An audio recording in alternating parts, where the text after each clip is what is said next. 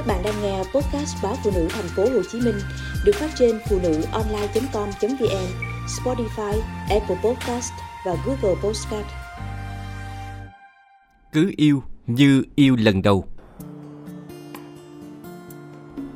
Có khi ta nghĩ những ý tưởng lãng mạn là điều xa vời, viển vông, nhưng thực tế nó là những hành động quan tâm mà ai cũng có thể thực hiện hàng ngày. Khi cuộc sống bắt đầu trở nên hối hả, mọi người có trăm công ngàn việc để lo. Nhưng đến khi mệt nhoài thì ai trong chúng ta cũng thèm một hơi ấm, một cái vuốt ve an ủi. Dù là đôi lứa mới yêu hay đã yêu lâu dài, dù là tình mới hay đã thành vợ chồng, thì sự lãng mạn là không thể thiếu, vì nó giúp cuộc sống lứa đôi trở nên thú vị, hấp dẫn hơn. Lãng mạn trong hôn nhân khác gì với lúc mới yêu. Lãng mạn được định nghĩa là những mộng mơ giàu trí tưởng tượng và xa rời thực tế. Vậy tại sao chúng ta lại lý tưởng quá lãng mạn trong tình yêu, hôn nhân, gia đình? Tôi biết có nhiều cặp đôi yêu nhau, lấy nhau, sống với nhau đến đầu bạc mà chẳng bao giờ đòi hỏi đối phương phải biết lãng mạn. Họ chỉ cần quan tâm, chăm sóc nhau là đủ. Ngược lại với nhiều người, lãng mạn phải là những buổi ngắm hoàng hôn trên biển, lại được nắm tay nhau về nhà sau giờ tan tầm, là hoa hồng, là bóng bay rực rỡ, là trao nhau những dòng thư tình dứt dội để thấy lòng dịu êm, ấm áp. Nhưng đó là những cử chỉ lãng mạn người ta có thể dành cho nhau lúc mới yêu. Còn khi đã lấy nhau một thời gian dài thì sao? Chúng ta có cần những thứ xa xỉ đó vào hôn nhân của mình hay không? Tôi cho rằng mỗi chúng ta đều có nhu cầu giải trí, được hưởng thụ và tìm thấy sự mới mẻ trong cuộc sống. Chỉ nên sau những ngày dài bên nhau, để đam mê không lụi tàn cùng năm tháng, thì những phút giây lãng mạn bên nhau sẽ làm cho cả hai thêm thấm thiết, gần gũi và hấp dẫn hơn trong mắt nhau. Đến đây, ý tưởng lãng mạn không cần quá xa rời thực tế. Đó là những lúc anh chợt nghĩ về em, là lúc em chuẩn bị một bữa cơm gia đình, có anh bên cạnh giúp đỡ, là một món quà cho người bạn đời sau những chuyến đi xa, hay đơn giản chỉ được ôm người mình yêu ngủ dùi mỗi sáng thôi cũng đủ. Vật chất, những lời có cánh, phải chăng cũng là lãng mạn?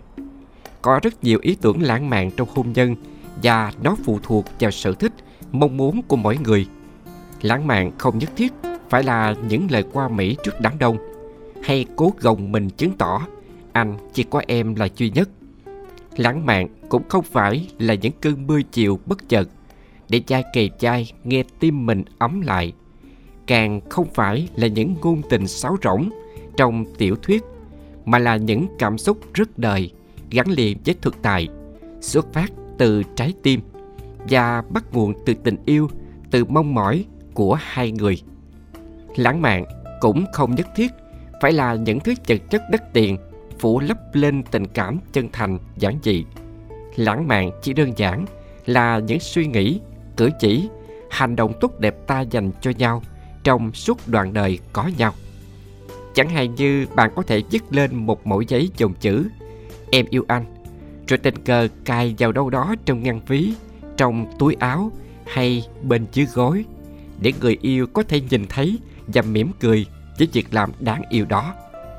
Bạn cũng có thể nhắc bạn đời của mình nhớ mang theo áo ấm vào những ngày trở gió, nhớ ăn uống đầy đủ và đừng ép mình giảm cân, chỉ vì anh em muốn em anh được khỏe mạnh để có thể bên nhau suốt đời. Thử nghĩ khi bước vào quán, anh mở cửa xe, nắm tay bạn và kéo ghế mời bạn ngồi. Khi ở nhà, anh phụ bạn nấu ăn, pha cho bạn tách trà vào mỗi sáng, thì bạn sẽ cảm thấy cảm xúc như thế nào? Điều đó khác ra sao so với việc tự mình làm mọi thứ? Chắc chắn sự quan tâm dành cho nhau luôn cần thiết trong tất cả các mối quan hệ, đặc biệt là trong tình yêu đôi lứa. Nghĩ về nhau chính là vitamin của gia đình hạnh phúc. Trong hôn nhân, cả hai cần chia sẻ, nói lên những mong muốn của bản thân. Dù là buồn vui, giận dỗi, thì khi nói ra, bạn đã cho người yêu cơ hội khám phá những cung bậc cảm xúc rất riêng tư và gần gũi hơn với chính tình yêu của mình. Sự lãng mạn cũng là khi bạn và anh cùng làm một việc gì đó mà cả hai yêu thích, như đạp xe, cùng tham gia giúp đỡ cộng đồng, thăm lại trường xưa hoặc nơi chốn hai bạn đã từng lớn lên. Điều này luôn tạo cảm giác thoải mái, dễ chịu và khiến chúng ta rạo rực, vì đó gợi nhớ lại những kỷ niệm êm đềm khi nghĩ về nhau. Mua một món đồ gì cũng nghĩ về nhau và nói cho người ấy nghe lý do tại sao bạn mua nó. Một thỏi son, một chiếc áo dây, một đôi giày gót nhọn, tuy tất cả là cho bạn, nhưng người hưởng lợi trong việc ngắm nhìn và tạo ra được sự hưng phấn lứa đôi thì lại chính là anh. Một tinh thần lạc quan tạo ra sự thoải mái, một cuộc cười sảng khoái chắc chắn làm bạn gần gũi với bạn đời của mình hơn là những lời nói đắng chát, khó nghe. Điều cuối cùng trong liều thuốc diệu kỳ mang tên lãng mạn, đó là những lời khen ngợi. Cũng bởi ai trong chúng ta cũng muốn được nửa kia chú ý, tôn trọng và thấy mình có giá trị.